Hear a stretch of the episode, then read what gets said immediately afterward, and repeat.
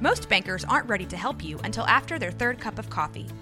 But with Central National Bank's after hours service, you don't have to wait for the bank lobby to open to get help. You can contact us from 6 to 8:30 in the morning or from 5 to 10 in the evening, and we'll connect you to a real, live, local person who can answer questions and fix problems 7 days a week. Bank different. Bank Central. Central National Bank. Member FDIC. This is a Rogue Media Network podcast.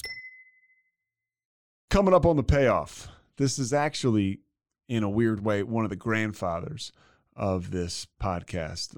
Mark Suppelsa is a news anchor, or he was a news anchor in Chicago for 25 years, more than 25 years before retiring a couple years ago. Uh, he's been in the news business for, for decades, for longer than that. He made a name as an investigative reporter. We're talking about, you know, knocking on the doors of union bosses in Chicago, really sticking his nose in it and mixing it up and doing the right things for the people of Chicago and uh, you know the markets he was in before that. Finally, he did the right thing for himself and his family and his wife by getting sober, but it didn't didn't happen overnight. And this is a great example of a very high functioning individual who could not beat alcoholism. And his journey into recovery and on the other side of it is inspiring. He's obviously a broadcaster by trade, so he's super just compelling, uh, informative, and entertaining to listen to. And he's a guy who I've literally read. I remember when he got sober in 2012, was before I even got into TV news. And uh, he was very inspirational, and I had always been circling him. And finally, um, I, I, I reached out to him, and we made this happen. So, uh, Mark Suppelsa is the man, and uh, he's a legend in Chicago and, and a legend in TV news. And uh, you know, I, I, I told him this was probably the biggest story of his life, what he's doing in recovery. You want to talk about a big story? We got Kevin Souza.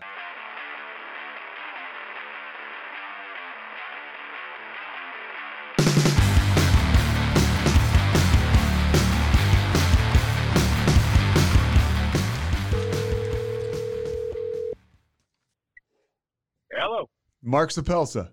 Pete. What's up, man? How you doing? Good. How are you? I'm great. I'm great. Thank you so much for taking the time. No problem. Is, is this a good connection here? Uh, honestly, I've been doing this for almost a year. Mike, the producer, would you say it's the best we've had? Yeah, it really is one of the best connections. How you doing? Yeah. good. Good. All right, so Mark, it's just going to be Mike uh, and myself, and uh, the way it'll work is that I'll give an intro, and then we'll just go right into this interview uh, Great. on the podcast. So we can just start now. Mike, by the way, I came in and noticed he's the only person. People gain weight over the holidays. Mike is losing weight, uh, which is good. Which is good for him. But you know why he's losing weight? Because you stopped drinking, right, Mike? That's exactly right. Yeah, about 50 pounds have dropped off. Wow. Yeah. Look at that. That's great. Yeah, I keep looking at it. uh, so Nice to Mark, meet you. Yeah, man, I, I just wanted to get started, but there's there's so much, you know. For me, the idea behind this podcast is to talk about recovery and basically the great life on the other side of addiction. Uh, a lot of people, myself included, before I got sober, I thought, you know, how am I going to live? How is it going to be fun? Uh, and you just, for me, I just kept myself in this terrible cycle uh, of, of addiction and, and alcoholism. But I say that to, to also say that I'm, I'm curious about your career. Uh, so I'm gonna I'm gonna ask you certain things Sure. about that too. Uh, you were in Chicago doing the news for, for 25 years, more than 25. Yeah, I got uh, got to sh- got back home to Chicago in '93. So yeah, I think it was. Let me if I add it up right. It's about yeah, 25 years. 25 years. And you, so you're from Chicago. Yeah, I was born in Milwaukee, uh, which is why I'm a uh, uh, undying Lombardi era Bart Starr Packer fan. Oh, really? I was talking with somebody last night about about the Ice Bowl. Yeah, yeah, yeah. I don't know if you remember Dick Kay from uh, Channel Five back in the day. Yes. who's uh, passed away in the last year or so, he covered it. He was standing like in a trench coat on the roof of Lambeau covering that thing, and he, he still had his old ticket from that day. And I'm like, oh, I was only like five years old, but I would have loved to have been there. Anyway, Yeah, and that's But, we yeah, we and could we could see a rematch of that this year in the NFC Championship. That's how the conversation I was having came up. But so you grew up in Chicago, and right. you grew up a Cubs fan. I was, you know, just reading about you a little bit, your personal life. You grew up going to Cubs games with your Yep. dad. Sounds like a, a, a really fulfilling, picturesque childhood. You know, there was nothing to complain about in my childhood whatsoever. It was a, it was a classic suburban Chicago childhood. My dad and mom were there. Uh, they were, you know, loving and attentive. Uh, we never wanted for anything, and yeah, even even in uh, even in those days of going to Wrigley Field, I would ask my dad if I could bring my trumpet to play charge. da da da da da.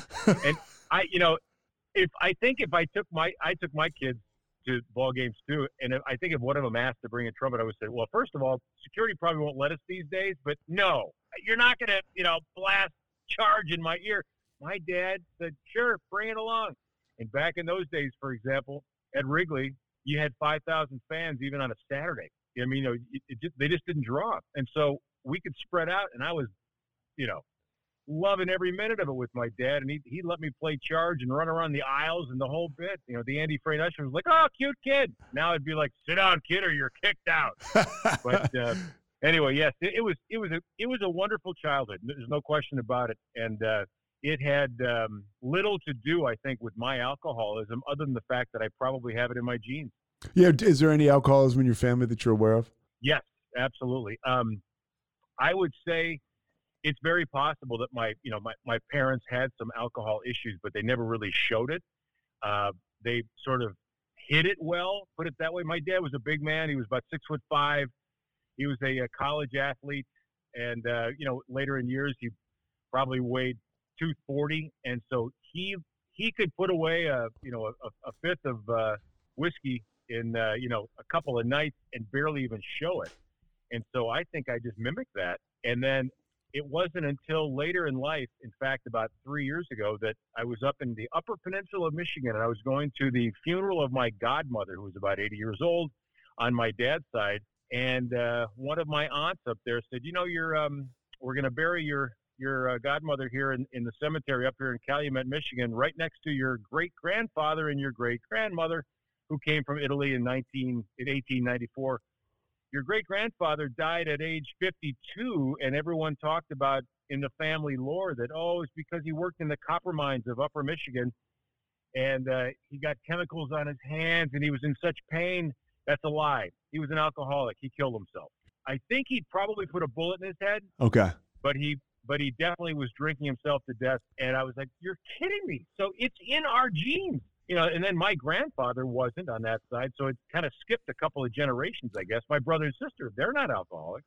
Now, does that But I- rel- does that relative ask you that question? You think because you've come out there with your with your sobriety, like you've kind of opened these channels of communication? Sure, yeah. She, she, my, my aunt, who's sweet as heck, said, uh, "I'm proud of you for going to treatment." And then she proceeded to say, "You know, it might be in the family. Here's what happened to your great grandfather." And I, I was like, "Thank you for telling me that." Seriously, I, you know, I had no clue. Yeah, it takes a little thought- bit of a weight off. yeah, I thought, oh, I'm I'm just a black sheep here.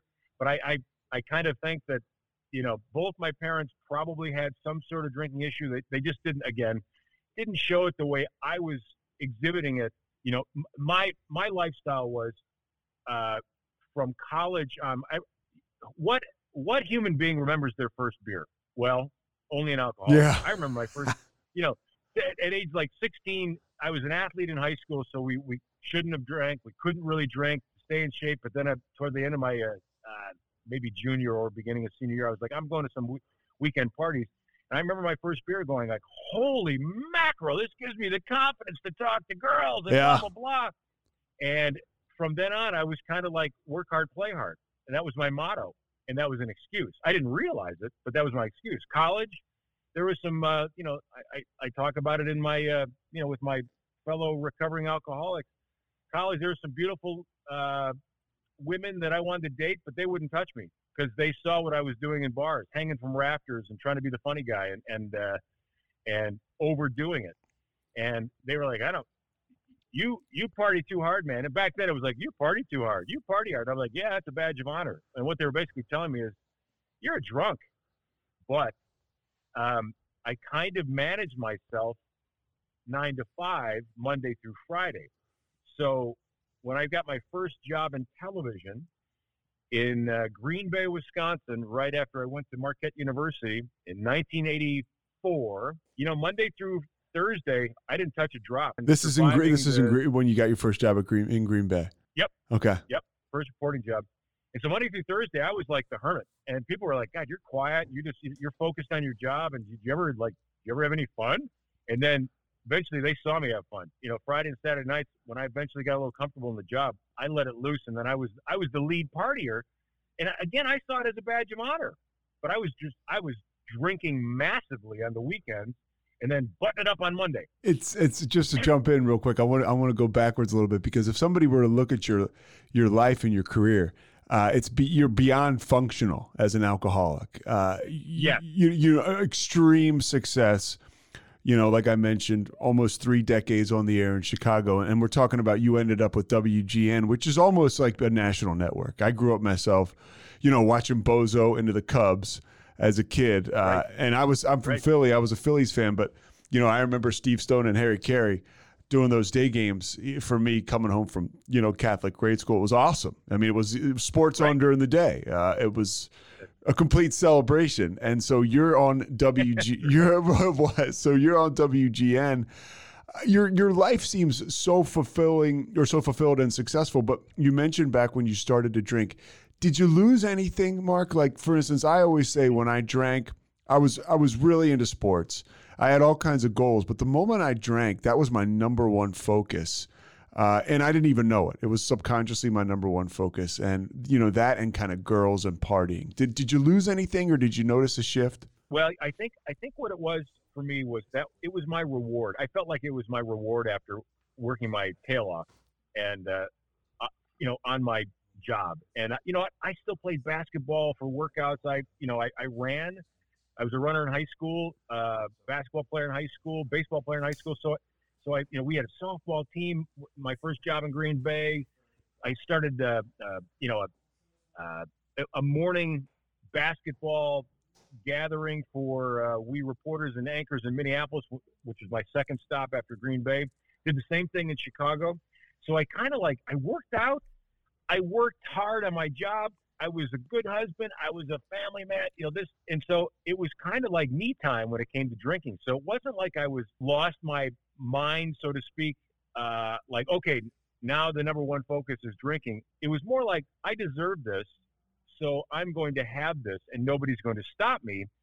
And for the for I, I would say for the first two decades of drinking, like 20s and 30s, I was pretty much in enough control that nobody really knew that I had a problem. They knew I was a heavy partier or a hard partier, but it, but I, I really unless they were not telling me straight to my face, it was more like, dude, you're fun. Yeah, And so I I had no clue. My subconscious was I'm just a I'm just a fun partier, and then I'm a serious guy when I go to work. So my focus was really uh, climb that ladder of my career. My dad kind of raised the bar for you know his his career and his you know the things that he accomplished in life. So I kind of what did he do? that. He by age 12 or 13 was teaching music. Uh, he he was he was teaching accordion at age 13, and that and that was paying for his his first car. And then he became then he picked up basketball. He's six foot five by the time he was 15. Picked up basketball. Got a scholarship at Marquette. Oh wow, He was the best best player in the state of Wisconsin in high school uh, by his senior year, and so he was captain of Marquette when they played uh, Kansas in 1958. He played against. He literally guarded Wilt Chamberlain in the NCAA tournament. Scored six points over him. He said, "Oh, I did it with my eyes closed because the guy was too big." um, you know, he said he Chamberlain, Chamberlain dominated us, but I I did okay against him. And then he went on to have a, a fabulous career in the oil industry with uh, Union Oil, U- Union 76, and eventually owned a couple of his own truck stops. And by the time he was, you know, uh, 45, he was he was wealthy, put it that way. okay, Uh, and and so uh, he didn't die wealthy because the, the the truck stop competition became so great that he was when when he passed away that we had to sell the truck stops at a loss and all that sort of stuff. So there was there was no inheritance, put it that way. But the bottom line is he had a good career, and he was he was the you know he'd walk into a restaurant and everybody knew who he was, and he'd put his arm around the waitress and say, "Hi, oh, good to see you again," and the chef would come out, and so he was this bigger than life image, uh, and as my my my sister calls him as a dad, he was the goat. You know, he was the greatest of all time. Uh-huh. So I had to, I had this image to live up to. So I tried and tried and tried, and that's probably what spurred me to work my tail off, but be stressed about it. And so I think I burned off the stress by drinking at night. And then eventually, by the time I was in my 40s, I realized, you know, drinking and driving was dangerous, stupid, and could be costing me my career. So I kind of huddled at night down in the basement in my own little office, pretending like I was doing some work, maybe maybe doing some work, doing bills, email, this and that. My wife would say, "Hey, you gonna come to bed?" I said, "Yeah, I'll be up there in about a you know half hour so, honey." She'd fall asleep, and I'd keep drinking, Yeah. and that's how my that's how my pattern went until I was 50, when I finally went to treatment, realized I needed help. It turned into for me, I couldn't stop once I started. So, only thing that would stop me was at three in the morning, like, holy crap, I got to get up and interview Mayor Emanuel at eight o'clock in the morning for Yeah. a project I'm working on. I better go to bed. That was the only thing that forced me. Otherwise, I might have stayed up till six in the morning, gotten up at nine or ten, taken a three mile run to clear my head, showered up, go to work. You mentioned the, the the running right becomes a part of it. I was kind of the same way. I, I would always run to kind of clear my head, get rid of the hangover, and then Right. you could work a little bit, and then you could justify the drinking after after a day of work and after after a workout in the morning. It was just kind of it all made sense, and and and you do feel better after a run. I mean, it does kind of break break the hangover or or whatever it is. I want. It's funny you mentioned. You know, you had some great hard hitting uh, news stories, and when you mentioned your dad in the truck stop business and. You know the competition. I, I could ask you for days about that, about exactly how we got, how that got pushed out or whatever. I'm sure you have some. I'm sure you have some. Being in Chicago, I'm sure you have some interesting opinions there, um, or stories there. But what was what was your biggest story? You know, that's a really it's a good question. I've I've been asked like, what was your most like your favorite story? I we did. Uh, Marsha Bartel was my uh, investigative producer. I, I learned how to dig to the next level from her. She was at Channel Five back in the early '90s when I got to Channel Five. The and that was the NBC affiliate, right? Yep, exactly. WMAQ. And uh, she sort of taught me, and Dave Savini, who's at Channel 2 right now, CBS 2 uh, in Chicago, sort of taught us how to dig deeper on, on, on stories that we were interested in. And so I recruited her when I was at WFLD Fox Chicago in 2000 and I want to say five or so, and then recruited over at WGN. So we worked probably 15 years together. And um, uh, I would there, there were too many stories to really name one, but I would say here's the deal: I, we probably won. Not that awards are the the, the be all end all, but we pro- I threw away, literally threw away about 14 Emmys in my in in the uh, garbage can of the alley in Evanston where we live when we finally picked up and moved to Chicago, moved to Montana. And uh, uh, when after I retired, my wife was like, "What are you doing?" I said, "I don't need every one of those anymore. I took pictures of them. I'm happy with them. I'm proud of them. Marsha and I did great work together, but I kept one, and it w- it had to do with pensions being abused in the city of Chicago by uh, union guys. I just watched this story yesterday. It was unbelievable. Yeah, yeah, and it, it was kind of a multi-part thing that we did. We we came up. It was our sources that gave us the story, and then we called the Tribune because we were affiliates with them with WGN, and we we came up with we found a, uh excellent reporter of the Tribune who worked with us, and we kind of did a, a tandem thing, and we found guys that were like let's let's say for example they were garbage truck drivers first, then they were moved up to The one of the one guy was truck- a, was a steamroller. That's how he started out. yes, exactly right, Yeah. exactly Uh huh. and then and then eventually they became head of the union, and then eventually they they became the negotiator for the union. So they they would basically draw like three different pensions when they shouldn't have been. They should have melded them into one, so this so the taxpayer wouldn't get screwed by somebody cheating on three different pensions.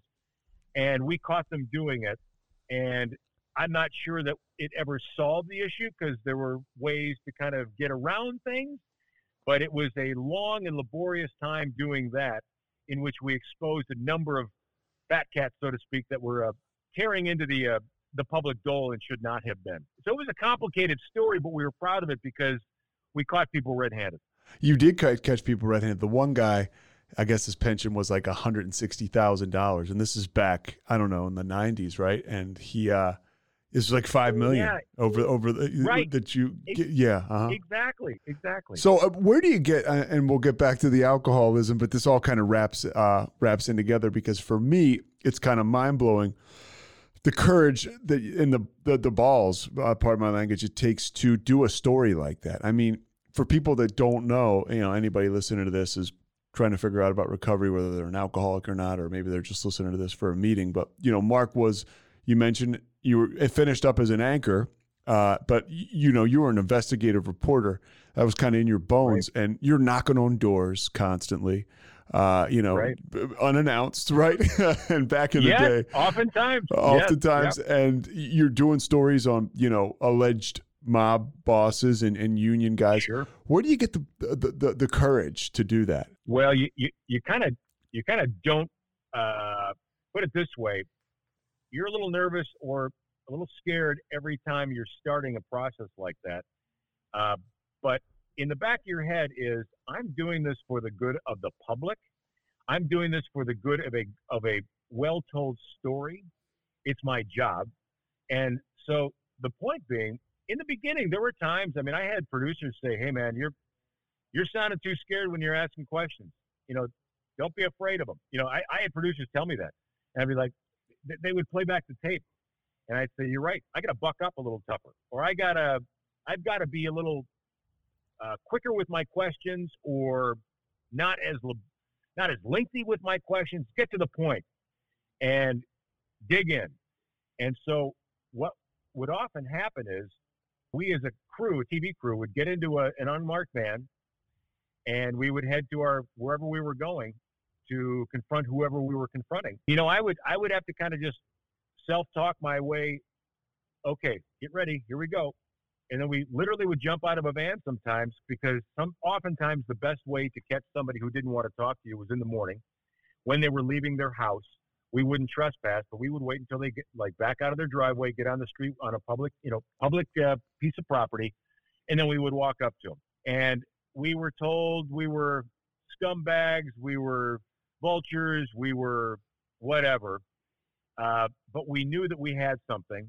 And so I think when somebody pushed back on us, it made you kind of push a little harder, saying, well, wait a minute, you're hiding something and you're cheating the public.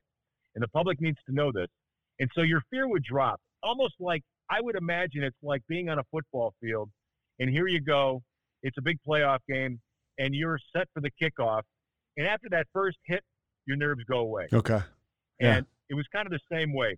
You, you jump, jump out of the car with a microphone and you, you, you know, blast somebody with a, you know, excuse me, sir, I understand that you're cheating on this, or I understand you did this. I believe you did this. Is that true?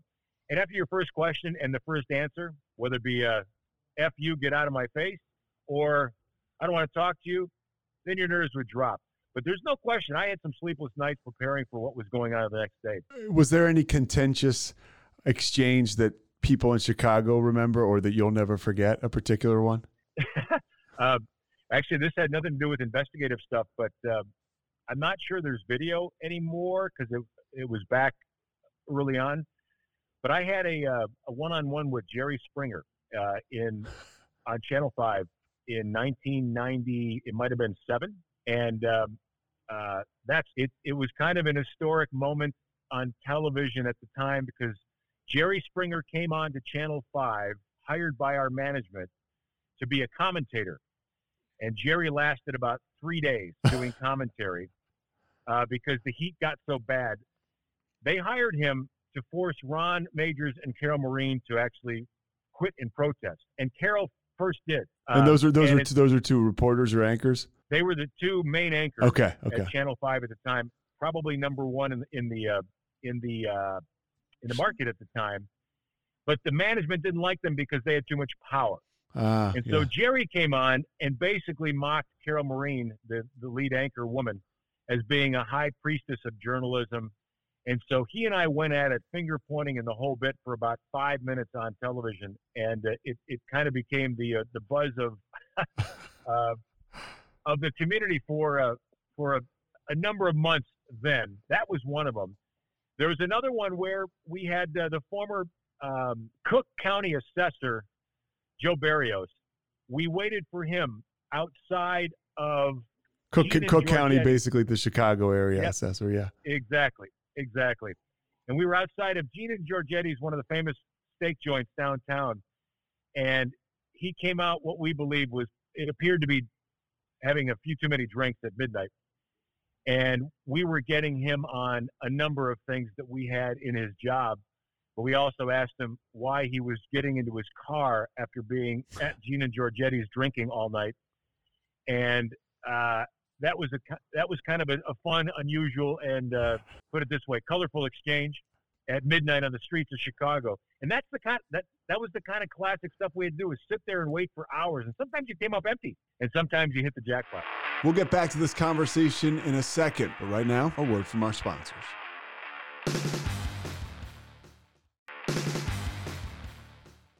So, so now you're hitting the jackpot career-wise. Uh, you're you're revered in Chicago, which, by the way, you know it's weird to be in big cities now. I think just because we're coming, you know, the pandemic and all that stuff. But Chicago was probably never hotter. You know, in the '90s, the Bulls, all, all, all that Right. great stuff. And you're you're you're a, a man about town. Uh, But you're kind of living a lie as we get back to the to the alcoholism, or or are you? You tell me. Did it feel like you Oh, were yeah. living a lie? Sure, sure. You know, I didn't really know I was living the lie until you know uh, my.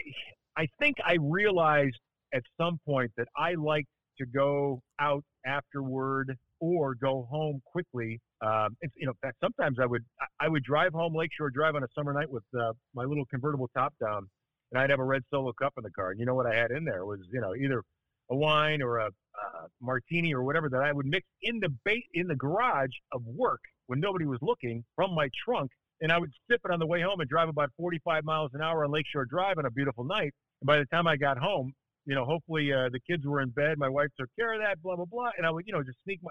So that was living a lie, no question about it. And then when I stopped doing that because I was afraid I was going to get caught dr- drinking and driving, got you know, guys would say, "Hey, want to go out?" Uh, blah blah blah blah blah, and I would say, "Nah, I, I got to get up early tomorrow, uh, you know, for this and that and the other thing." No, I was living a lie because I was going straight home and finding my way down to the uh, the basement office there and uh, lighting myself. You know, I used to call it a party for one at you know 11:30 at night until however late I could stand it before I had to go to bed quickly to get up and and start the next day. And so I think I really realized I was living the lie when probably the last three years before I went to treatment, and then the final night was May 3rd, uh, 2012. And I made a mistake. I was covering my tracks every night, and I made a mistake, and I uh, uh, was out on the patio with a cigar and probably two bottles of wine out there.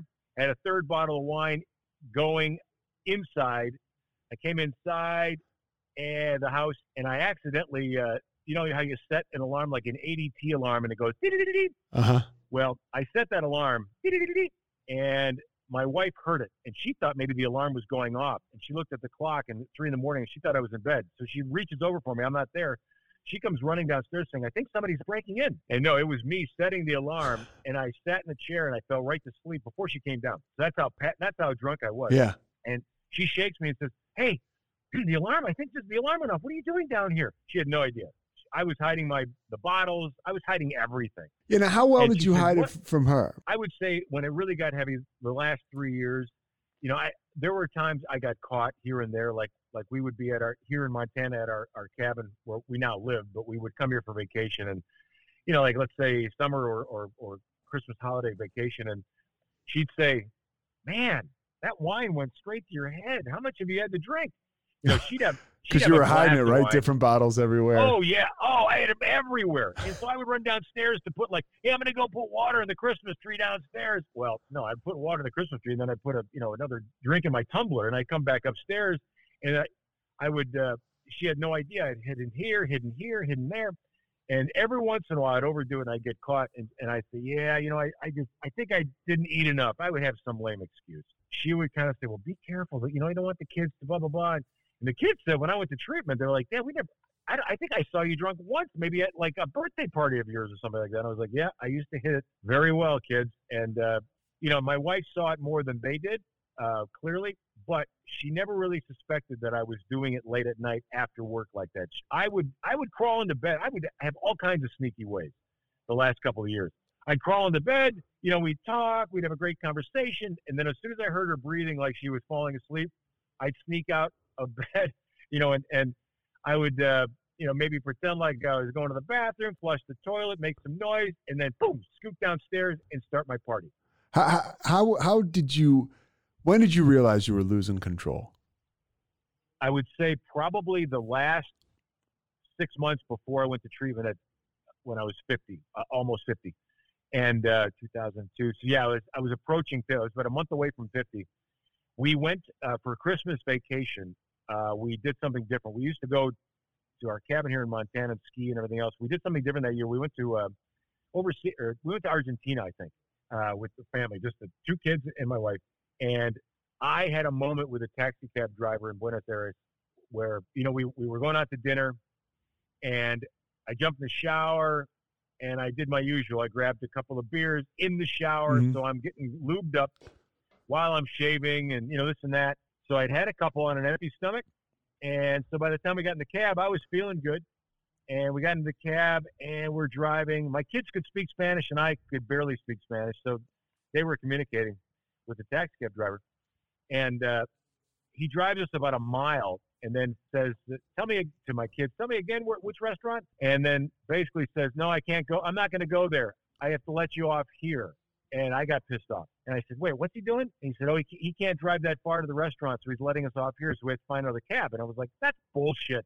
And so I started kind of letting him have it in English. And my daughter squeezed my my wife's leg and said, "Dad's making me nervous. What's going on here?" And it was because I was I'd had a few in me, and she pulls me aside before we did get to the restaurant and said, "You scared Ava in the taxi when you were yelling at the taxi driver." And I was like, "Yeah, that was kind of uncharacteristic of me." And I I don't I don't know why I'd lost a little control like that, but I was realizing that then, uh oh, I think this is getting the best of me. I think this alcohol is getting the best of me. And my wife was beginning to tell me that I was becoming a little distant. And even before that, and then after that, and I realized then I only had a couple of months in me and I had to do something. Yeah. And I remember thinking, why? And as an alcoholic, you're thinking, why wouldn't I just stop then? I couldn't. Yeah. I didn't know how to stop. Yeah, I didn't understand the 12 step program. I didn't know what Alcoholics Anonymous was. I, didn't, I knew nothing. I, I thought it was all a bunch of like, ah, that's for smoky old men who cigarettes and this and that. I don't know who's going to help me. I don't know how to do this. And so I just kept going. I, I get super grateful because, you know, my brother got sober before me. It's in my family like you. So I knew I saw the change in him. I had a friend who got sober when we were real young. And there are a lot of people out there kind of walking the path that you did. They have no clue what this thing looks like, the recovery thing, you know, the positivity of it. Uh, you know, it's great that people know that that you're sober today, but you know, some guys are just like you and they choose and it's their complete right, right, to, to stay anonymous. People have no idea uh, the superstars and the characters and, and the colorful guys and, and girls that are running around there sober. You know, um, we, we, we just we just don't know. Right. That's right. It's exactly right. And you said in the beginning of, of this podcast that your sobriety at the at the point of, of getting sober, you were worried about having fun anymore. And and no question about it. When I that night, May third, two thousand twelve, when my wife came down, when I accidentally set the alarm, you know, did it and and and she said, Oh my God, have you been doing this long? I said, Every night. Every night for a long time. And she was embarrassed and sad that she didn't know. I said, go take a look at the recycling bin underneath all the newspapers. And she opened them up, and there was a week's worth of bottles because our recycling would come every week out in, the, out in the back or out in the side of the house. And I had, I, I don't know how many bottles for about six days out, out there. And it was, you know, massive amounts that I was putting away and hiding underneath there. She came in crying, saying, "Do you need help?" And I and I said, "I think I do." And that was the first time I admitted it. First time. And I realized right then that I gave up my drinking card. Right then, I was like, "Oh my God, three in the morning. Here I am. I'm kind of sobering up because I was shocked that I was caught, and shocked that she was actually being, you know, she was being loving, but she was crying like, "Oh my God, we're this is falling apart. Are you okay? Do you need help? Oh my God." And I was like, "Yes, I I think I do need help, but I don't know what to do."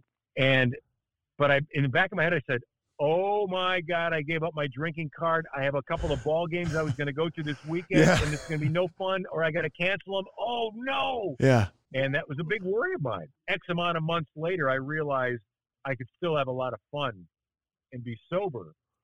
But it has taken me a fair, a fairly long time to realize this wasn't just a drinking disease. This is a thinking disease, and that my thought process and my personal defects were my main issues, not just the drinking. And I would drink to kind of hide my personal defects, my people pleasing, my stress over work, my all those triggers that were like the way I handled stress, or the way I handled anger, the way I handled even small things like little road rage issues, like ah, it's taking me forever to get to get to work because of this traffic. You know, I would drink over those small things, or how people treated me, or how I treated them, or I treated somebody at work poorly uh, because I was just an angry cuss that day. Uh, and I would feel badly about it. Instead of addressing it to them personally, one on one, I'd go home and drink about it, and think, "Oh, I got I got to be a better person tomorrow." Did you But ever did you ever skirt any major consequences or have any major consequences? Um, well, basically, my marriage survived and my family stayed together, and I, I consider that skirting what could have been major consequences. Yeah. Because you know, I, you know, I, I was just you know neglectful as you know. I remember my my son being like uh, when, when we were playing uh, playing catch out in front when he was about ten, and I was just my I was hungover and my mind wasn't in it, and he was like, you know, Dad, you know what? What's wrong with you today? And I, I I can't remember if I was like maybe on my phone or I was you know whatever I was doing. I was just not being attentive, and I remember those moments that really burn inside you. Like uh, I think my son was sick one time uh, when he was about four, and my wife said, "Hey, on your way home from work, please get some Nyquil and some this and some that." And I was quietly sitting at a bar by myself Hmm. after work, slamming a few down. I was like, "Oh yes, honey." I walked outside, pretending like I wasn't in the bar. I was like, "Yeah, I'm just walking to my car at work. Yeah, be right home. Be, I'll be home in a little bit." It took me about an hour and a half to leave that bar, and my my son was sick. you know, and now I can look back and go, well, it was probably just a nasty cold. But the point was, I sat at that bar for an hour and a half when my son was sick. Yeah, you are an upper crust alcoholic with with a great job and a great family, but at the same time, we we share those same you know characteristics as as the bottom of the barrel drunk. You know, Uh, and, and That's right. you mentioned your wife saying you were distant. You know, it's the number one relationship in our life. At some point, That's it, right. it, it takes over and it cuts off Yeah. cuts off relationships to you know spiritual relationships, relationships to our our wives, you know, our significant others, our Sure. kids. I, I want to ask you. Um, you know, I was lucky enough to have I, I have public figures on here from time to time. And uh, I was talking to uh, to Ryan Leaf recently, and he he mentioned that you know, when he had to get sober or when he, he got in trouble, he suffered a consequence. You know, he was public. So it was public. Yeah. You know, you, it was out there. I mean, you owned it. That night, you know, on uh, May 3rd, 2012, you tell your wife, that's it. The jig is up. You tell her the truth. And how, how far away from that moment is it to when you, you pack your bags and you head off to Hazelden in Minnesota? Oh, by the way, you're going back to Minnesota now, but you're going there for treatment. That's right. Yeah. Right. Um, it was probably, I think that was a, that was a Wednesday or Thursday morning at three in the morning, and by the time Saturday rolled around, I was driving up to Hazelden with my whole family. So did you go to work the next day? Yes. So I, what I did was on on that Thursday, um, I called in sick, but I called my main bosses, my top three bosses, the general manager, uh, the news director, and the assistant news director, and I said, um, "I'm calling in sick, but I'm call, but I want to meet you guys in your office, so I won't walk into the newsroom. Uh, what, what's a good time?" And they said, How about noon? And I said, Everything's okay, but I'm calling in sick, but I have something I want to share with you. And so I I typed up my letter to my colleagues and basically said, I am going to treat, because by that time we had uh, secured Hazelden, uh, and I was going to check in on sa- that Saturday. So it was probably like uh, a day and a half later. And I said in my letter, which Robert Feder, the columnist, Chicago TV uh, critic columnist, uh, printed. I didn't give it to him, but I knew that uh, somebody would would You figured, probably yeah. sneak it to him, which is which was just fine. I, I was okay with it. And I said, I explained everything uh, as best I could. I said I, I'm I'm going to treatment. I believe I've got a drinking problem. I've been hiding at night from my family for years, and I finally have to stop doing this. And it's affected my uh, relationships, my work, my this, my that. And uh, so I typed it up, and I sat down at the board, like the uh, board table of my general manager, uh, with my news director right across from me and my general manager across from me. And my assistant news director was not in the building at the time, couldn't be there, but um, I slid the papers across my, my story across to them, and, and it was it was a one pager, easy to read. I said, "Please read this." My general manager gets tears in her eyes, and my news director says, "Oh my gosh, I thought you were a teetotaler. I had no idea." Wow. And I I said, "Greg, that's how that's how hard I've tried to hide it. Uh, you know, I, I, I value my my work and my relationships as best I possibly can, very close to my best. So I tried really hard to hide this, but I can't hide it any longer. And they said, do what you need to do. And I said, okay, take this letter, type it up in the computer, send it out to my art, my colleagues. I know, I'm sure it'll go to, to Robert Feder, so it'll be public soon. And it was within minutes, which is fine. Uh, I wanted to tell the story the way it really happened to me. I didn't want rumors and this and that, because I, I, I, consulted with uh, a very good friend of mine who also is 30 years in recovery, maybe more. Ron Magers, uh, one oh, of the wow. main anchors. Yep, at uh, in Chicago, now retired as well. And Friday morning, I had breakfast with him. My my wife actually suggested it, saying, "Why don't you why don't you have a meeting with with Ron to see what he would say and do?" Because he's been he was in recovery 30 years before that and had been straight sober for that long. So he made some nice suggestions to me. And he said, You don't have to tell anybody. You could just say you're going on assignment for a month. And I felt, and that was fine advice, but I felt like somebody was going to find out. Nobody would believe I'd be gone for a whole month. It was also the May ratings period, and no anchor's gone for the whole month of a ratings yeah. period. So I was like, yeah, I'm, I'm gonna I'm gonna just lay it out there and tell people exactly what was going on. I was drinking at night, and I can't do it anymore. Um, and so I that was it. And it went to the colleagues, went to Feder, went public, and then I was gone for a month.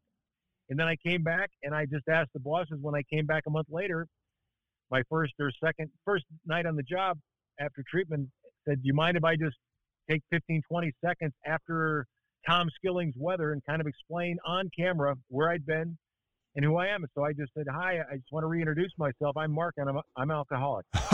no just, shit. Yep. And I and I said it on the air, and I said I I just came back from treatment, and um, I'm hoping to start a new sober life. And I've been sober more than 35 days now, and um, thanks for your uh, patience. And I'm back, and I'll never say anything about it again. But I just wanted to tell you that's where I've been. And so you know, I had I had some trolling online like, "Oh, you're a drunk. I always knew you were drunk," or you know, yeah. If they didn't like if they didn't like the work I was doing, or if I had investigated, yeah, right, yeah. If I had investigated them, they yeah. were getting me back online like, yeah, yeah you drunken asshole.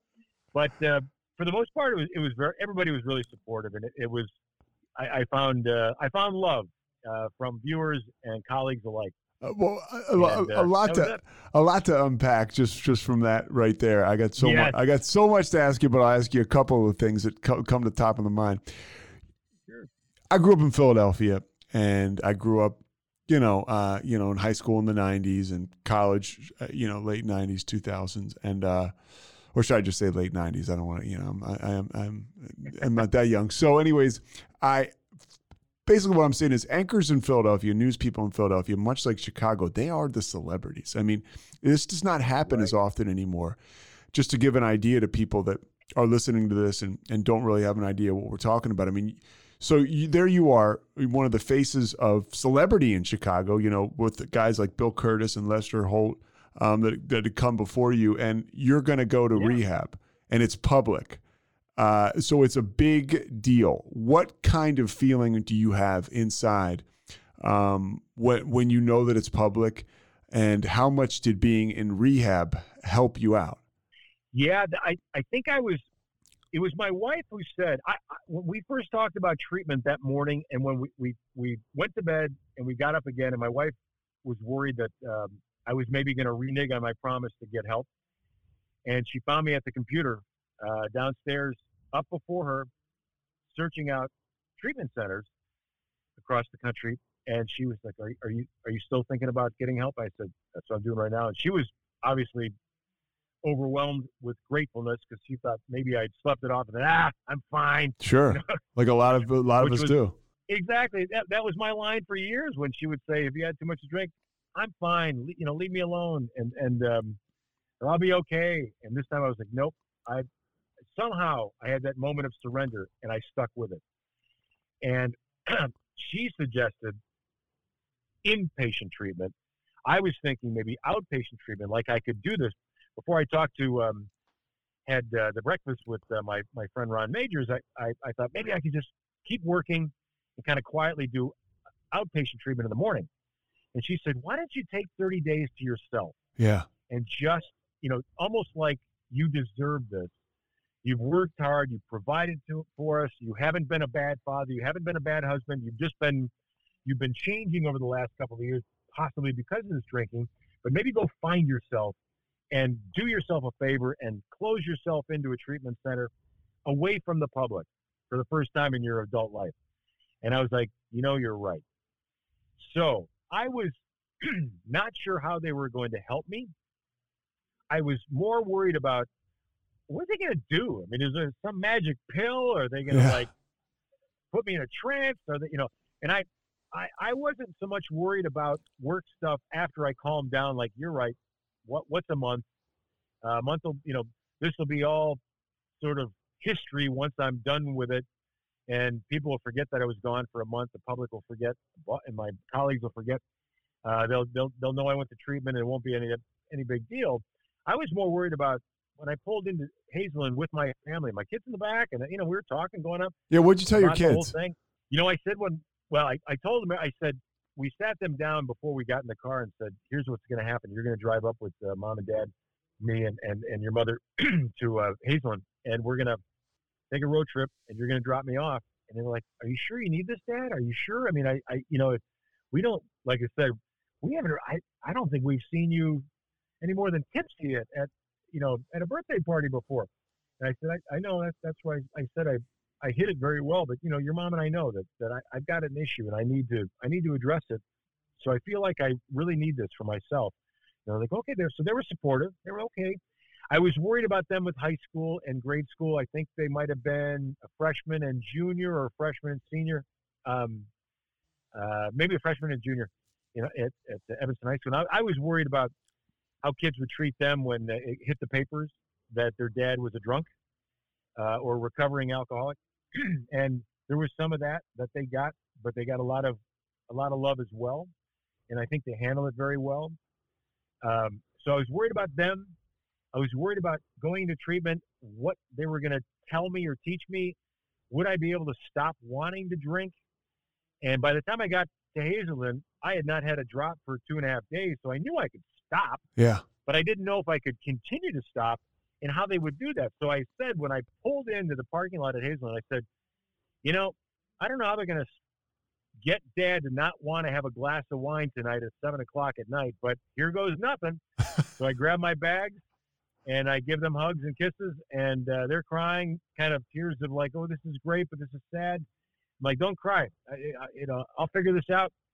And I went to treatment, and uh, I didn't talk to them for several days because that was kind of the rules of Hazelden. Yeah, that's how I But, went to uh, a place called Caron. It was the same way, and that's kind of why I Yeah. ask if it because you're kind of Yeah. cut off in the best way possible, and Absolutely. yeah, and and and you know I was not high profile. Uh, you were and are, and that must have been a great place to go to just clear your head for for a little bit. And this is just my experience, and you really do.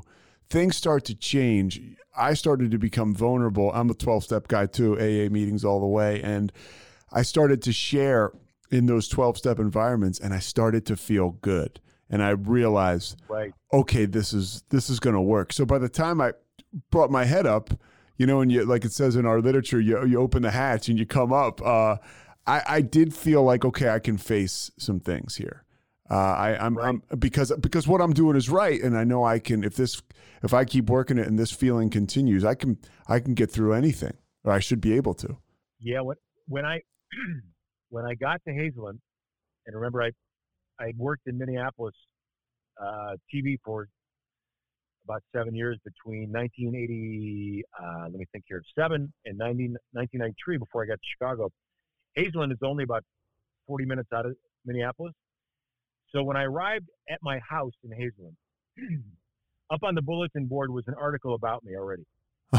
somebody, somebody had posted because the Minneapolis Star Tribune, uh, one of the columnists had gotten wind that I was going to treatment in Hazelden because I had told people I was going to Hazelden. So you get to Hazelden and there's an article about you on the bulletin board? On the bulletin board. That that talk about humility. This guy right, exactly. That this guy's coming to treatment in at Hazelden and somebody in the house, because we used to get newspapers uh, delivered to the uh, to the treatment house. And somebody cut it out and put it on the bulletin board, basically saying, "This guy's coming to our house, guys. Uh, FYI." And I don't know why they put it on the bulletin board. I don't know if it was like uh, I don't know why a fellow House member would do that. Well, we're, we are I talking about the first 30 days of sobriety, right? It's not exactly the mental board of health yet. So you know, right. somebody right. gets that, who and, knows? And, They're probably breaking your balls right. or whatever. Exactly, and that's what it was. I think. I, yeah. I think it was kind of like, uh, oh, we got a celebrity coming in. Uh-huh. Uh, let's see how let's see how he handles this. And so I just I saw it and kind of ignored it. And then somebody pointed it out, and I said, yeah, I saw it. I don't, I, you know, I am who I am, guys. And uh, you know, and when it was time to tell them my story, I think they realized I'm not there.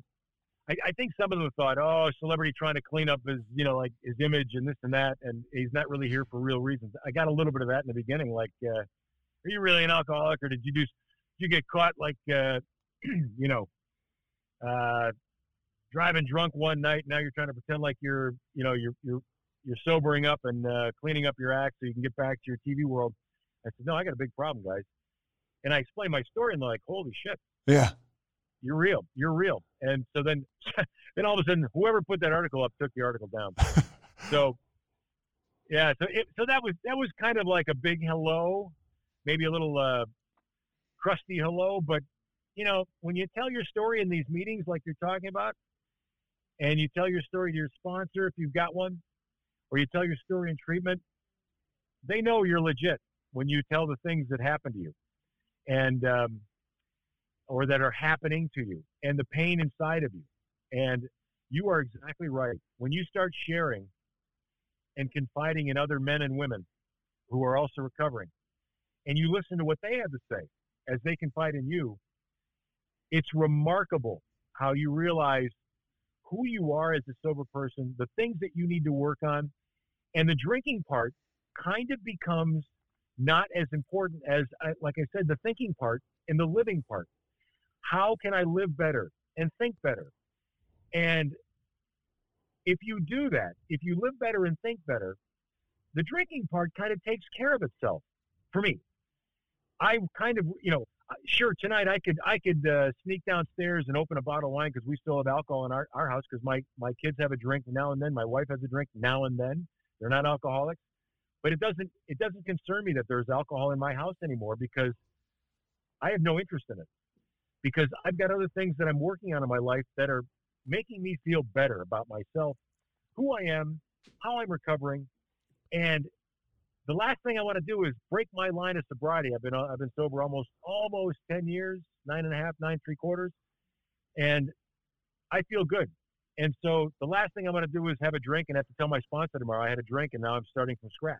Okay, so so what was it like when you go you go back to work? Uh, you know, you're 30 oh, days out. You mentioned yeah. that you know I, you have that 15 20 seconds you tell people where you've been you kind of bring the viewer because uh, part of this business too you know i do i'm anchor in texas now um, you there's a connection with the viewer right um, and there's yeah. a there's a real connection you have and when you open yourself up to people, I would imagine that that was endearing for them. Uh, they already liked you. Uh, and so now you're back to work. What what happens then? I mean, do you keep going to meetings a lot? Are you doing like a 90 and 90, we say, like a meeting every day? Or what's your what's your recovery like around your work? Because for me, if I was going to do anything professionally, I had to put my recovery first. It's still the same way today, even though I'm not I should be hitting my recovery harder than I am right now. But you get you get what I'm saying. Right, exactly. You, you know, and everybody, everybody in recovery, I think, uh, ebbs and flows with how hard they hit it, and you know, sometimes Like when, when I'm hitting it way- hard though, Mark, that's when I feel the best. you know, for me, right, for exactly, me. Yeah. exactly. No, that's so true. And I'll, I'll tell you, the, the difficult part about when I came back to work after treatment, colleagues and everybody were appeared, at least in my face, most of them were very positive. I had I had to make as as anybody that works a 12 step program knows. At some point in the 12 steps, you are working to make amends to those that you feel like you've wronged during your drinking years. And there were a couple of colleagues uh, at work that I felt I needed to make amends to. And I will tell you that I was so green in recovery and kind of so unsure of myself. I wasn't drinking. I was going to some meetings. I was looking for a sponsor. I didn't have one yet. And I was probably going to, I would say maybe four meetings a week. I had a very hard work schedule. Sometimes my days were 13, 14 hours long. Sometimes they were only eight hours long or nine hours long. Four meetings is pretty good. hard. to- In my for me, four meetings is pretty good. You know. Yes, yeah, early on, right, exactly. And and now you know now with Zoom, I, I can get to, I can get to three meetings a week fairly easily with Zoom. I can go in person. I can I can do a couple of Zoom meetings, and you know, and but yeah, four meetings is actually sometimes difficult, even in even in a retired busy life like mine right now. Yeah. But, Point, point being, I was trying to think about okay, I'm going to meetings, and now I have to talk. I'm looking for a sponsor, but I'm talking to my counselor at Hazelden in Chicago because they have a satellite office in Chicago and I'm talking about how to make some amends. And I probably tried to make some amends to, an amends equals for those that are not in the in the program, the AA program, kind of an apology to somebody that you would like to make amends to uh, or apology to for your for your treatment of them during your drinking years. And so I I pulled a couple of colleagues aside that I felt like I wanted to make amends to, and it didn't go very well. They weren't very receptive. They were kind of like they gave me a blank stare, like um, I still think you're a jerk. Huh. And I went back to my counselor and went like, "What's that all about? Yeah. Yeah. you know, I'm trying really hard here." And my my counselor basically said, "Doesn't matter. They can act any way. They can react any way they want. It's not about their reaction. It's about you making the furtive effort to make an amends, to make an apology to them about your behavior, your past behavior, and you let it be there. Just let it be. Whatever their response, whatever their response is, is their business, not yours. You're not there to get hugs and love. You're there to just say it and let them have the opportunity to say something if they want and walk away. And that was a big learning curve for me. Like, wow, not everybody thinks I'm a hero for going to treatment and admitting that I had a problem. Yeah. You know, some people are like, I still think you're a jerk, and or you acted like a jerk. what, you know, what, was and- when you acted like a jerk? What did you have some like uh, some ego stuff? Oh, at- where, yeah, where maybe yeah, you, you like- talk like down to people or you know Right. Yeah, I would lose my temper at work, or or here's an example. Uh, one particular colleague who was kind of in charge of my newscast, and I would work closely with this person. I would not have the balls when I was drinking to confront this person if I felt like the newscast didn't go well and I felt like there was fault to be laid on this person or some of the people that this person was in charge of behind the scenes. So what I would do is I would mull it over and I would go home and I would go down to my office, my drinking office, and I would start firing off emails to this person late at night, itemizing what went wrong in the newscast and how we need to be better and how I feel like this person wasn't doing the job properly. Well, I was one bottle in yeah while I was doing this. And and then the next day I would get this cold look like, how come you didn't tell me this right after the newscast? How come Yeah. you had to go home and email me? And that was gutless on, on my part. And I did this a number of times. And we just kind of ignored each other and, and tolerated each other. And then when it was time for me to make amends and apologize, this person wasn't over it yet. yeah And this person actually, this person actually ran into a colleague's office when I announced I was going to treatment and said, "I knew it. I knew he had a drinking problem because I was getting these late night emails." yeah and and this person was right. Had all the right in the world to say that to the other colleague, and all the right in the world to, to still be mad at me because uh, you know I was just being a jerk. And so I'm not even sure that this person ever forgave me but that's okay, as I learned later in my treatment program, in my program.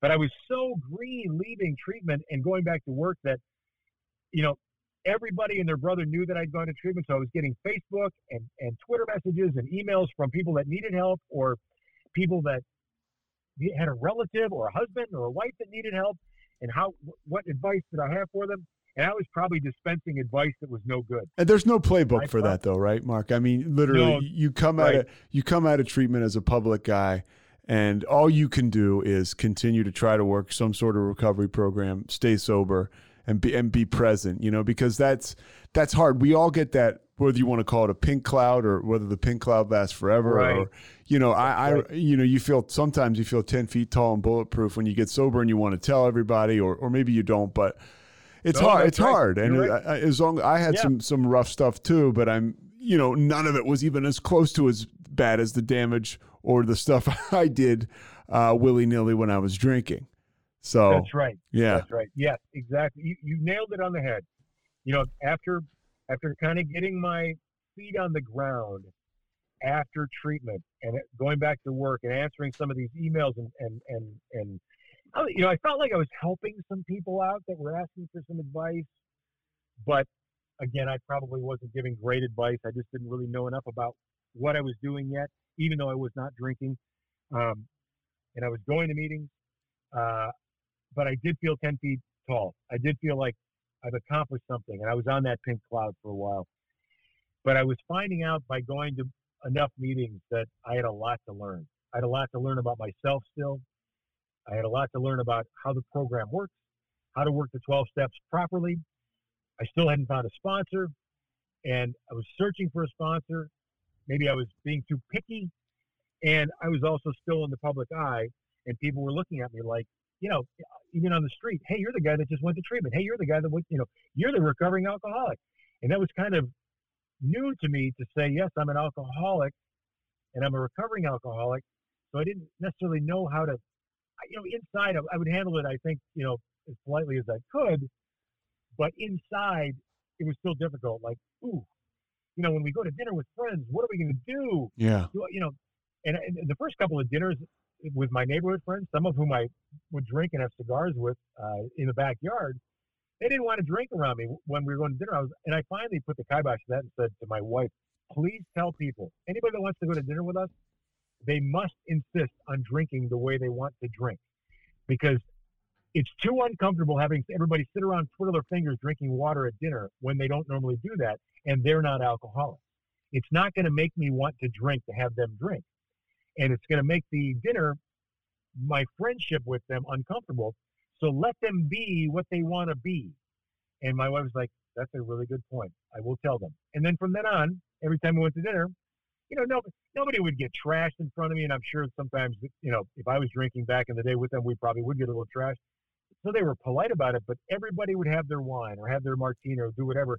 And it was, I, I learned quickly, it was fine. It was okay. It didn't bother me. It didn't didn't didn't compel me, didn't worry me that I, oh, there's a drink eight, you know, five feet from me. I'm good. Well, then fact, the, the, first thing I did out, and the more the more first you, thing I did out of treatment was ask ask my wife to take me to a ball game because I used to love to. I uh-huh. still love to go to ball games. So we went up to a Brewers Cubs game up in Miller Park. Uh, right after treatment, she said, "Are you sure? There's a lot of drinking up there, yeah. and you did a lot of drinking up there." I said, "I want to get back on the horse without drinking and see what it's like."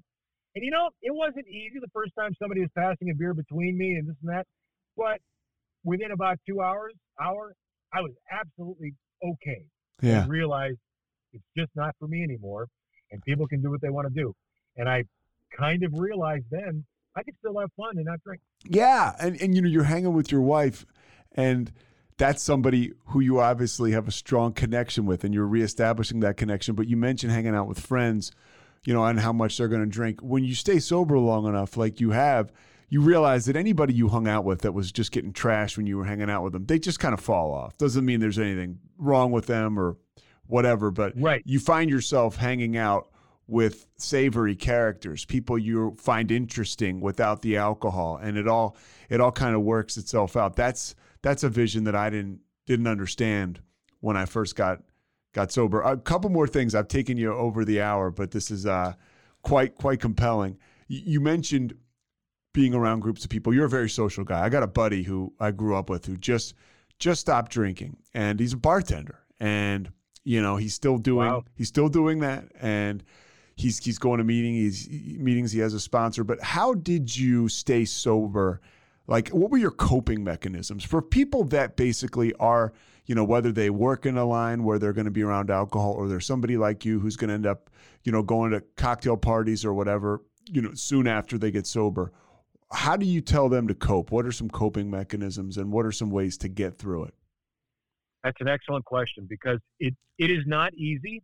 It's not.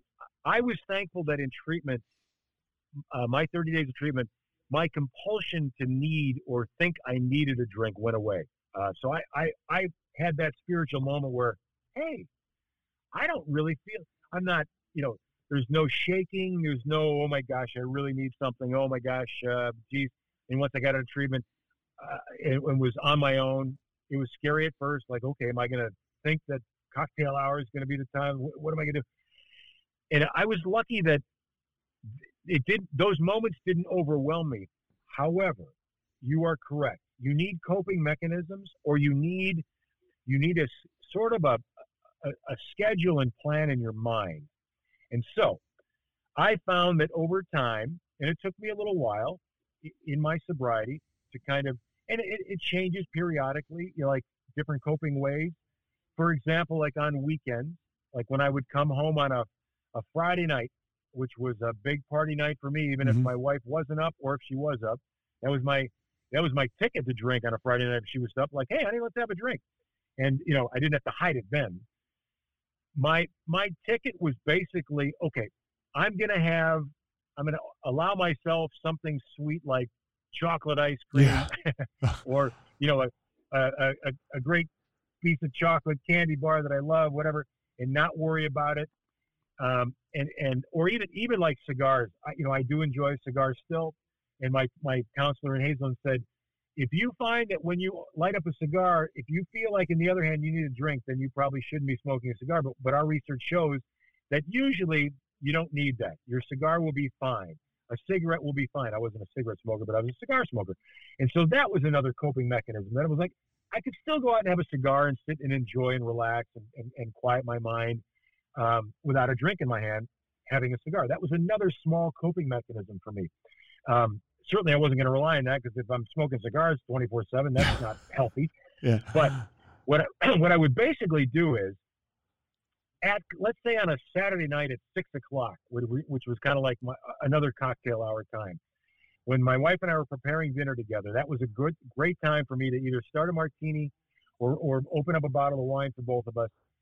I would find ways to keep myself somewhat busy. Now, I would say, for example, hon, can I chop up some veggies for the salad? Can I can I what can I do to keep my hands and my mind kind of busy? Or should I set the table? Or should I build a fire in the fireplace? You know, and I would say it out loud. And it would kind of allow that hour or so, or hour and a half to pass Yeah. where my mind, I would relax. And it sounds simple, like, well, just keep yourself busy and you won't think about drinking. Well, I kind of had to do that. And I also, for example, let's say she would say, we're going to my good friend so and so's Christmas party, and there's going to be a lot of drinking there, but you know, not overly drinking. But and I remember the first Christmas party we went to up at some friend's house in the suburbs, and I walked into the house and I could just smell the alcohol. I mean, it Yeah. was a packed, packed Christmas party. I was like, oh boy. And it's not like it was making me want to drink, but it was more like it kind of turned my stomach like, ooh, it smells like sour alcohol in here. So I went into that thing with a plan. And I said to my wife, if I feel like somebody starts telling me a, a story that they've mentioned twice or three times, in other words, they're getting a little too drunk and I'm hearing the same story twice or three times, honey, I'm going to leave. I'm going to go, I'm going to politely head out the back door and maybe take a ride to the 7 Eleven, grab a, grab an ice cream, Sure. Yeah. sit in the Sure. parking lot. Yep. Listen to a sports game on the radio, and you text me when you're ready to come have me come pick you up. And I, I and what I would call it is an escape route. I, I needed to plan an escape route for those times when it became a little overwhelming. Not that I needed a drink, but that it was like, you know, it's kind of gross hanging around drunk people. And so those were my coping mechanisms that helped me kind of get through. And I found that every new situation, let's say a new situation was okay, I've been to a Christmas party, I've been to a baseball game. Uh, another new situation might be like a company party, like at, you know, let's say the boss is throwing a, um, a bash on his boat on the Chicago River. Okay, that's a new situation for me, a new alcohol situation for me. What do I do? Okay, well, I'm going to tell the boss, hey, after an hour or so, if it gets too drunk, I may have you drop me off at the corner of blank and blank along the Chicago River, and I'll take a, Uber or taxi back to my car and head out for the night. And just, I would confide in him to drop me off. And that was my exit route. If I was, if I didn't have an exit route, and I was on that boat on the river for three hours, suffering miserably with a bunch of drunks who were, you know, getting half naked and jumping into the river, I would be like, I, you know, you might as well shoot me. Put a bullet in my head. Well, and I, so I always, I, I hear you respect you, know, you respecting, you know, and that's one of the keys for me. We don't ever have this licked. Like respect the monster no. that this is. You know, right. like like it so. Yeah, yep. you can feel a hundred. You feel awesome. You know, you're having a kick-ass day. You're laughing. You, the last thing on your mind is drinking. The, and this is for me. At the end of the day, I'm an alcoholic. So at any point in time, Bingo. I can get super jammed up or super uncomfortable or or just want to kind of get out of a situation where there's intense drinking. And to respect that and to think forward, hey, let me, how am I going to get out of this? That's something that I've been kind of falling I'm I've been falling short of doing and it is a great it's a great reminder talking to you that that, you know, that is very important. Uh, even even still today. It's so true. And you know, I think in Hazelden they they they talked about alcohol uh, we talk about it in our 12 step meetings too, that alcohol is cunning and baffling, meaning alcohol is always around the corner to an alcoholic, always available to an alcoholic. And it's cunning and baffling because before you even realize that you may be thinking about taking your next drink, you probably have already decided subconsciously that you're going to take another drink. I'm not there, and I'm not there yet and it hasn't happened to me in nine and a half years, but it's possible. Yeah. And in, in Hazelden, they called alcohol slick. Yeah. And slick. Yep. Slick is the name of alcohol, and it sits on your shoulder, kind of like that old Animal House movie about, are you gonna do her? Like the devil. the angel devil. Right yeah. Yeah. Right. Uh-huh. Whereas the angel saying, "Now, come on, be a good boy. Don't you know? Don't don't don't be a bad boy to this this young lady that you're meeting here." and the devil's on the other side going, "Come on, what's it gonna hurt?" And Slick is the devil saying, "Come on, what's one drink?" And as we all know in this plan of recovery, this 12-step program that that I'm working, that you're working, one drink, they say, leads to worse abuse of alcohol than the last time you stopped drinking. And I've heard so many stories over the years from guys that have been sober 35 or 40 years that somehow took another drink because they thought they had it lit and they were worse off than they were 40 years before that because the body and the mind never ever stop in an alcoholic have a, a mechanism to stop drinking once you start again. And i fear that. That's my greatest fear so i'm staying away from my alcohol from alcohol by working my program and doing exactly what you said respecting it you know, uh, the first guy I ever heard call it slick. I heard uh, Joe Namath was talking about sobriety on the Howard Stern show, and he mentioned that he called his alcoholism slick. You know, like uh, slick yeah, is the voice in his go. head that tells him the bottle of wine in the hotel room looks good. You know, it's it's right. like or you, yep. you walk by, but it's it, it is it's kind of that that disease voice. All right, two more things. One, your is your daughter a, a musician full time? Yes, uh, she's a full time uh, songwriter in Nashville for Warner Chappell Music. Yeah. So she sings. She sings a lot of the songs that she writes, either uh, that she's written alone or written with other people. She sings them at um, various things called writers' rounds in Nashville, which are these great events where you go to a, a, a bar or a venue where uh, great writers in Nashville will get together and say, "I wrote this for Garth Brooks," or "I wrote this for this." So she's written a couple of songs, one for Carrie Underwood that uh, Carrie Underwood's uh, uh, considering right now. Uh, she wrote another one that uh, Keith Urban cut that he hasn't put on an album yet, but he, he likes and has recorded. So yeah, she's she's a songwriter in Nashville and uh, loving every minute of it. She wrote a song about you and your sobriety, and and, and to me that showed how talented she was and just kind of the, the, the artist side of her or, or, that lives in you. What was called the finish line? What was that like for you? Yeah. I mean, she just she talked about she talked about some of your coping skills and she just talked about right. you could just feel the love she had for you and the respect she had watching you yeah. go go through it on the other side. Uh, how how did that it, feel? It, it, it was I didn't know she was writing it. Um, and uh, and I think I believe she wrote it early on in, in college. She went to Berklee College of Music in Boston, and she left me a voicemail and said, "Dad, I'm going to send you something. I wrote this song, and uh, and a, and a couple of her uh, classmates sang it with her, kind of a in, in sort of duet trio type thing. And when I heard the song, I couldn't stop sobbing because I I realized that even as a young person, she kind of understood me, mm-hmm. understood it, and understood what I'd gone through, or at least tried to tried to work through, and understood my understood her dad on the other side, on the sober side too, and it was one of the greatest gifts that I've ever had. That that that your your kid can understand and and sing and write a heart wrenching but loving song, and uh, yeah, the finish line is is a beautiful, beautiful thing. And um, I haven't listened to it in a couple of years, but there was a time when I was listening to it like once a month just to kind of keep me, keep myself powering through and knowing that I was doing this for myself. Because you have to be, you have to get sober for yourself, and then you then you are sober for your loved ones. You can't say I'm going to get sober because my daughter and my son and my wife want me to. You have to get sober for because Mark wants himself to be sober and then the rest will follow. And so it was a beautiful thing to have my daughter realize that I was in a better place when she wrote that song. So it was it was just fantastic. And she kept the voicemail that I left her. I called her back and I was just sobbing on the phone about listening to it. And she called back and said, Dad, that was that was the response I was hoping that I would get from you. I was hoping you weren't going to be sad or or mad or or you know whatever. And and I, I was I was like heartfelt broken down, like I cannot believe that you felt and put on paper, on musical paper, everything that you said here because it's just perfect.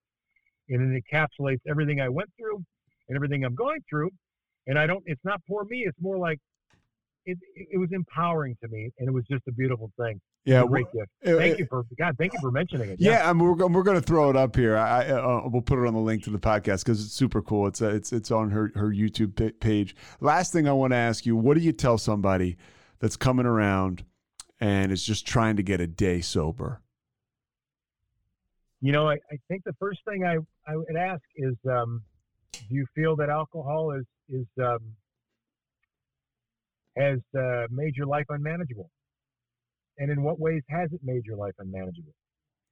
And if they can tell me that there are ways that their life has become unmanageable and they feel that they're an alcoholic or they may be an alcoholic, I would ask them to come to a meeting with me. And if they're not in the same city, I would say, well, want to join me on a, a meeting, a Zoom meeting? Because I've got a number of good ones where there's some good sober years of some men or women or both, a co-ed one or, or an all men's one, uh, and join me and just see if you hear anything in this meeting that rings a bell. And uh, that's how you start because that's how I started. And then I would tell them my story. And that's all I can do is tell them my story. Offer to take them to a meeting, offer to have them on a meeting, whether it be Zoom or in person, but tell my story and say, you know what, I'm an alcoholic and here's how I got here. And uh, see if anything that I say rings a bell because that's how I found fellowship in these meetings and in sobrieties because I listened to other people tell their story about their alcoholism and how they were got into recovery, and all of a sudden I realized I'm not alone. Yeah. Oh my gosh, that guy that guy says the same crap that I that I went through. And some things you hear you don't relate to. Some meetings, even today, I'll, I'll listen to 10 people talk, and, and nine of them might not, not say anything that really rings a bell, but there's a 10th guy there that says, Oh, wow. Yeah. You know, so that, that's exactly what I, I went through that this week, that same exact problem. And it wasn't about drinking, it was about my thinking, it was about my defects, it was about how how I coped and managed with my sober life. And he said the same thing. And wow, I, there's some fellowship there. I, I was kind of feeling alone that this week, even though I'm nine and a half years sober. So that's what I would tell somebody is that come to a meeting and see if you hear anything that rings a bell that relates to what you're going through. Yeah, hang around, hang around till somebody tells your story. I, I, have heard a guy say That's that right. that I'm Yeah, tight with. He says exactly that a lot. right. So you, uh, old man, uh, old, old guy also said to me, uh, "Go to a meeting and take the cotton out of your ears, and stick that cotton in your mouth and shut up and see if you hear anything." And that that's kind of a good thing because I I think a lot I think a lot of so uh, a lot of a lot of people go into meetings scared, and then they come out and they want to they want to they want to talk to people and, and, and tell them what's going on, and that's good. But I think if you listen and sit and listen to some some veteran sobriety out there, you'll hear something. you, you, uh, you're exactly right. And, and, and you, by the way, are, uh, you know, you're one of the inspirations behind this, this podcast because I, I, you know, I work as an anchor and I was kind of like, eh, should I, you know, I'd been sober for a little while and I really wanted, I, I went so deep down the rabbit hole. I really didn't get started as an anchor till I got sober. I didn't. And I, I wanted to, anybody that knew me knew I was sober, but people, the audience didn't. And, uh, you know, I kind of came out with it when I was about nine years last year and started this podcast up uh, about a year ago. And it was kind of, you know, I'd, I'd followed your story and I'd, I, you helped me um, years ago. And it's just really cool how this whole, and, and that's recovery, right? I mean, you share your story, you have no idea if the person in the back of the room is paying attention. But oh, by the way, you might see them in 20 years if you're both luckily still sober, hopefully still, and then they'll tell you something you said changed their life. You just don't never know how it's going to work out. That's exactly right. It's exactly right, and and that's the beauty of that's the beauty of what I, I feel Alcoholics Anonymous is all about. It, it you know it started with two men, and now it's millions in how many different countries. And I've I've been to AA meetings in various parts of the world when I've traveled, and they're all the same, and that's a good thing. And there are things that I've heard in a meeting in Panama, the country of, in um, uh, Japan, uh, Thailand, uh, and here in the states, in different different parts of the states, that I still remember, and I have no idea where those men or women are these days. Some of the things that they said still stick with me, and you hear, you, like you said, you keep going to meetings, you're going to hear something about yourself. You're going to hear something you relate to, and you're going to hear something inspirational that's really going to help you.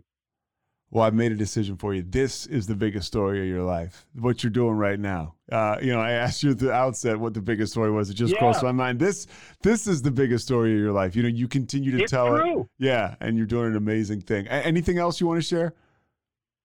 Well, I just appreciate you being as open as you are about this disease because it is a disease.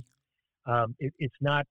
It's not our our our will. Like, y- y- come on, you can do this. No, it's not. It, it, it there's no white knuckling here. It's a disease that we have to accept, surrender to, understand to get sober. And you're doing great things by putting this kind of message on a podcast. If it helps one person out there who listens, it's completely worth it. Mark, thank you so much. Thank you. All right, man. Take care, Mark. Okay. Bye bye. Thanks so much for listening to The Payoff with Pete. Once again, I'm Pete Souza. And of course, we are part of the Rogue Media Network. All kinds of good podcasts you can find at roguemedianetwork.com. And of course, you can find this podcast and all those other ones wherever you get your podcasts iTunes, Spotify, other spots like that.